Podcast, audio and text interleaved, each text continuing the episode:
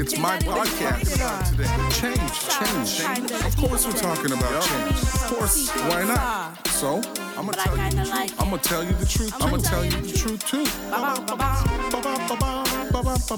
Here's my podcast. STL. Hey, everybody. Today is September the 26th, 2022. It is now 7 o'clock uh, p.m. I am Andre Anderson, your host and founder of BSTL, uh, Building Something That Lasts. Uh, we're now well into September and uh, the weather is beginning to cool down a little bit. I'm not upset. Um, I like milder climate, and that's okay. To those of you that live in a four season type of uh, world, country, we are blessed uh, to be able to go from extreme cold to extreme hot and then back again. So, anyways, um, today I want to have a conversation with you about uh, something. Uh, I'm going to call this one brown shoes, okay? Uh, I call this one brown shoes. Uh, so, basically, what happens is uh, early in my ministry, um, I went into this store. Um, the store is called Aldo, okay? Uh, for those of you that are in Canada, we know about Aldo. Aldo has some of the best shoes uh, that money can buy. I mean, yeah, within my price point, by the way. So, anyways, I've got these brown shoes that I bought. Um, I love them, laced up, uh, pointed toes, like they were just incredible shoes. While they were incredible, and because I love these shoes so much, um, I wore these shoes a lot, like often, as often as I could. Uh, every time I throw on a blue suit, you better believe it. I've got that brown belt and uh, those brown shoes. And here's the thing um, after a while, like everything else, when you wear it often enough um, and it gets, you know, some of those kilometers on your feet, it begins to kind of like warp a little bit. And, you know, the material starts to like move away from the sole of the shoe and all that kind of stuff. And the reality is, um, I didn't want to let go of the shoes. Now, I, I got to tell you why. Um, I didn't want to let go of the shoes uh, because those shoes were some of the, the, the, the shoes that I had purchased early in my uh, career as a pastor, as a leader. And I just felt like, kind of like, if I threw away the shoes, I would be almost neglecting uh, who I am. And, you know, these shoes were in, in, intended uh, to becoming a metaphor for the need to never forget where you were coming from and to also remind you of the, your humble beginnings and so on and so forth. You know, sometimes as leaders, uh, we create an entire narrative uh, to justify uh, why it is that at times we're not willing to move forward and let go of the past. So these brown shoes, they they really become like the metaphor for what happens when you don't like uh, leave the past behind. And maybe let me explain it to you more. You know, when you are a young leader coming up, there's this unspoken culture uh, that you've got to like take your hits. Uh, you know, you got to take your initiation. You know, when I was in high school, uh, when I got to grade nine, those that know me, uh, they know that I was not shy and I was not um, going to back down from anything or anybody. And and at times it did get me in a little bit of trouble. Um, because there were individuals who were older than I was, and uh, some might argue that I wasn't aware of who I was, and, and I should have been a little bit more patient or slow uh, when moving into this high school experience. And so, you know, when I get to high school, because I play basketball and some of these other things, I almost felt like I'd arrived until one day in September, just like now. Um, I was in the hallway and I said some stuff to some older students, and they were like, Yo, you are not old enough uh, to have this kind of voice in the main hallway. Oh, and I took some initiation. I will never, I will never forget that day. And I'm, I'm not, you know, mad at it. It was like a rite of passage in those days until you know schools got a little bit more serious and they were like you cannot be doing this to younger classmen and class women whatever. And so you know the reality is sometimes uh, we forget that once we have gotten into the room while it is a privilege and an honor uh, we don't have to like go through this initiation process whereby you've got to wait until you actually can have a voice you know, one of the things that I've been talking uh, to a lot of leaders about all throughout my career is this that when you get into the room, while you need to learn, um, because you're now in a new room, it doesn't mean uh, that you don't have a voice. And and here's the challenge: um, some leaders that have been in the room for a long time, uh, they have more experience, they have more expertise. Uh, they may have the ability to read the room. They may um, be able to anticipate um, what people are going to say because they know who's in the room. But here's the reality when somebody arrives in the room with their brown shoes or their black shoes or their tennis shoes, the reality is it's now their turn to become a part of the conversation. And maybe um, at the beginning of this conversation, one of the things that I'm hoping that we'll capture out of this, especially for those that are listening that are in senior roles and positions, you have to, we have to find a way to get the new voices in the room speaking up as quickly as they can, not because they won't make a mistake, but because we don't want to breed a culture that says you've got to pay it forward or you've got to um, be initiated in this room or you've got to remain silent until somebody says it's okay for you to speak. And let's be honest, we know um, it's like there's an unspoken rule. You know, I, have been in other meetings before, and uh, when we would take some breaks, uh, other leaders would come off to the side and say, Did you hear so and so? This is their first meeting, and already they're talking. They should learn how to sit down and be quiet and learn about what's happening before they actually put their voices in. And while that may be true for some meetings, um, because there may be some content and context uh, that you are not aware of, the reality is you do know what's happening in the room. And let me tell you how you know what's um, happening in the room. You know exactly what's happening in the room because as a result of what's been happening in the, in the room, you can see what the byproduct of that is based on what's been happening on the outside of the room. So while you may not have all of the meeting minutes, you may not know who said what, you may not know whether or not it was a great meeting or it was a very hostile meeting. What you do know is is that you've been in the organization, whatever organization you work in, uh, long enough to know that the change that is going to be required is going to be a, a, a substantial change uh, to ensure that we're not just uh, rocking the baby to sleep, but we are rocking that baby until the baby wakes up. And one of the challenges that I have discovered um, in my years of leadership, and I've led in, in many different kinds of spaces, is that when you arrive, there's a measure of passion that comes with you. Like the truth is, even though you're nervous um, because you're like, wow, I can't believe I'm in this space. The reality is, you are one of the few individuals that maybe uh, to some degree um, a little bit more um, objective when you arrive in the room uh, because you don't have all of the, the conversation that preceded you. Uh, you don't know why it is that something was disagreed upon on one day and now it's become uh, the new thing on another day. So when you arrive, uh, the freshness of you, the ideas of you, the passion of you. And let's also be honest, you you have not had and experienced a lot of losses. So you come into that room with a lot of victories. And so because you come in that way with this energy and this vigor, uh, the reality is you should be able to come into that room and give a perspective that should be fairly new be- before you become a part of that overall culture. And so, if you're a young leader, and when I say a young leader, I'm not talking about your age, I'm just talking about the different spaces. Because as leaders move up and move around and they find themselves in different spaces, they will always be new to a new room that they've just arrived in.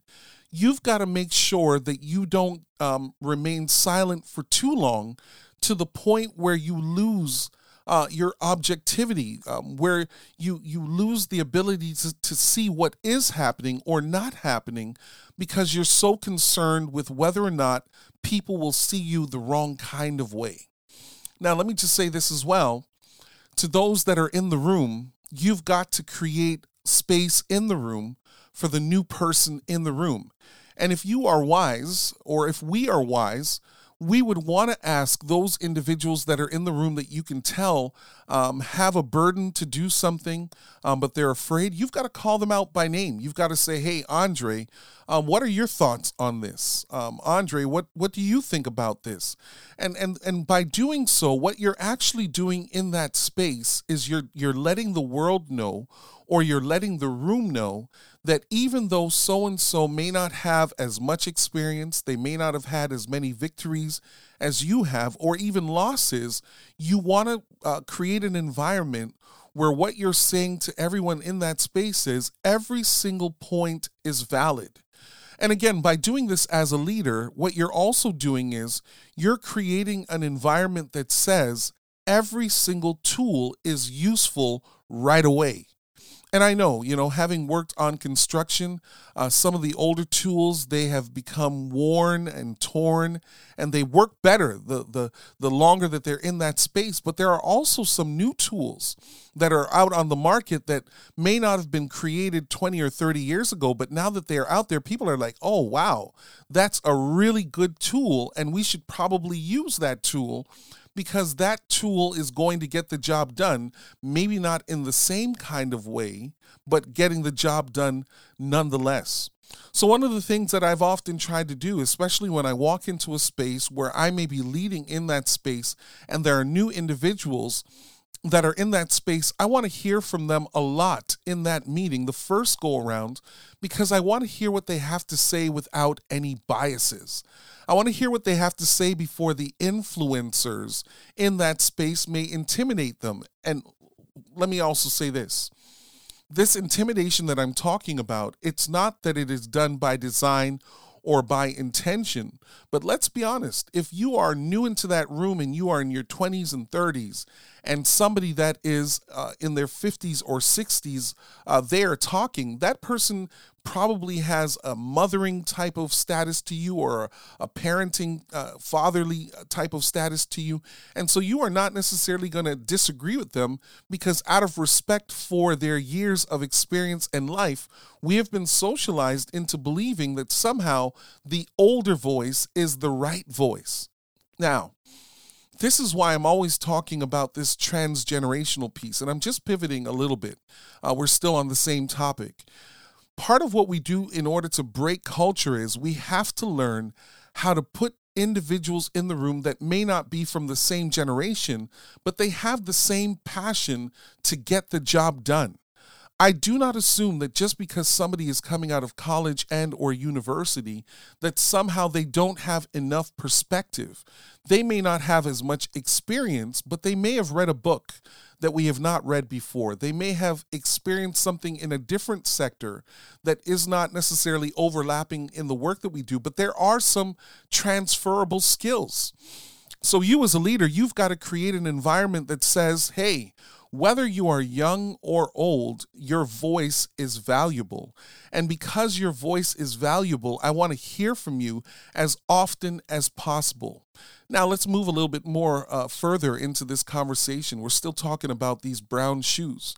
I think that sometimes the brown shoes can be a crippler uh, because the more or the longer you are walking in those brown shoes, because you say to yourself, I don't deserve to be in that room, is the more likely you are to cower away from the calling that is in your life. So here's what I actually did true story after a while, I recognized that these brown shoes that I owned, they were becoming like a crippler to me. Uh, not because they didn't fit. Um, and yes, I could have brought them to the shoemaker and had them take the heel off and just glue them together and whatever. I could have done so much. But that would have cost me more money, more time, uh, more resources. I just one day picked up the brown shoes and said, Thank you for your years of service to my feet um, but it's now time for you to go. And I did that because here's the thing you should always remember where you're coming from. You should always remain humble because you know what your humble beginnings have been. But when you uh, spend so much time thinking about where you're coming from and how undeserving you are of the blessings and the privileges that you have um, uh, been given um, probably by God, you no longer are successful in the same kind of way because now you're so focused on, wow, I can't believe I'm here, that you don't make the best of the opportunity while you're actually in the room. So I threw the shoes away and I bought another brown pair of shoes because I like brown shoes. I like to be able to put on a, a brown shoe with almost anything. But I, I, I had to move on from the brown shoes of the past to the brown shoes of the future because I don't want to be stuck. As a leader, I don't want to be so focused on why it is that I'm in the room or why it is that I deserve to be in the room that I'm no longer thinking about what my contribution will be in the room now. And I hope you're hearing me on this one. Um, because none of us really deserve 99% of the blessings that have been bestowed on us. But if you have been blessed and you can see that while you may not be the brightest or the best, or maybe you are the brightest and or you are the best, whatever your your walk of life comes from, once you're in the room, you're not going to be in the room forever. You're going to be in, in the room for a certain season, and some people have long seasons. You know, when I think about LeBron James, I mean, this guy's incredible. He's just built differently. This guy's been in the league for a long time, long enough now that he's got kids that are on the cusp of going into college and perhaps uh, going into the NBA. And that's how long he's been in there. But here's the thing even though he's playing at a very high level of basketball, like Bird, like Jordan, like Magic, like Penny Hardaway, like Manu Ginobili, and the list goes on, there is going to come a time where you're going to have to hang up your shoes. And not because you don't have anything to offer, but everything lasts for a season. So maybe part of what I'm saying is is that you don't want to get so stuck on where you're coming from that you don't become what you need to be right now, which may actually dwarf your ability to be your best in your present season. All right, let me just say this a different way. No matter what you do, you're always going to be not as smart as somebody else in the room. And I recently uh, saw a quote. Uh, I, I can't remember where I saw it, but definitely it's not from me, but it's a great quote nonetheless. Somebody said that if you are the smartest person in the room every time you go into the room, then you're not in the right room. And maybe what I'm trying to say to us today on this particular episode of Brown Shoes is as long as you are committed to learning, and as long as you are com- committed to being humble, regardless of how smart you are, how intelligent you are, how gifted you are, as long as you recognize that you are a part of a process, like the race didn't start with you, it started with somebody else, and you're now running another leg of that race. Uh, the reality is, what you will find after a while is you're going to give your best in the present hoping to make enough of a difference for those that will come behind you or in front of you in the future. And if you don't get stuck on where you're coming from and how much you've had to overcome, then you'll realize that perhaps if you were born in a different space with more privilege, you might have been able to do a whole lot more, but that's not your story. Oh, I want to see more success stories of individuals who have come from the mountain and built a new mountain, and people who have come from the valley and they've built a mountain. Like the thing is, there is no one way to create success. Success has different faces, it's multifaceted. Uh, there are terms that go along with it, there are seasons that go along with it.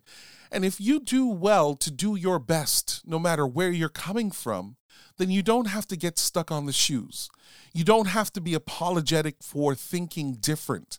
As a matter of fact, I think that more organizations, more companies would be doing a whole lot better if we encouraged people to not think like everyone else. Uh, I wish that more companies wouldn't stifle the growth of individuals that don't have the same packaging. Uh, they have the same passion, it's just they're not going to do it the exact same way. And maybe that's a good thing. Maybe we need to see more arguments in the boardroom. Maybe we need to see more individuals saying, No, I don't actually agree with that. But hey, if you're going to disagree, then you've got to come with a different idea. Because if you do come with a different idea, here's what happens we may not keep doing things the same old way, but your idea that challenges the status quo may create the new paradigm shift that allows for us to build on that or even scrap it and do something else. Thank you so much for joining us um, on this podcast, These Brown Shoes.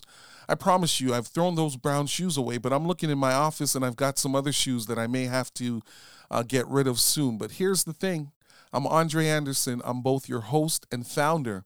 And I hope you've enjoyed this conversation.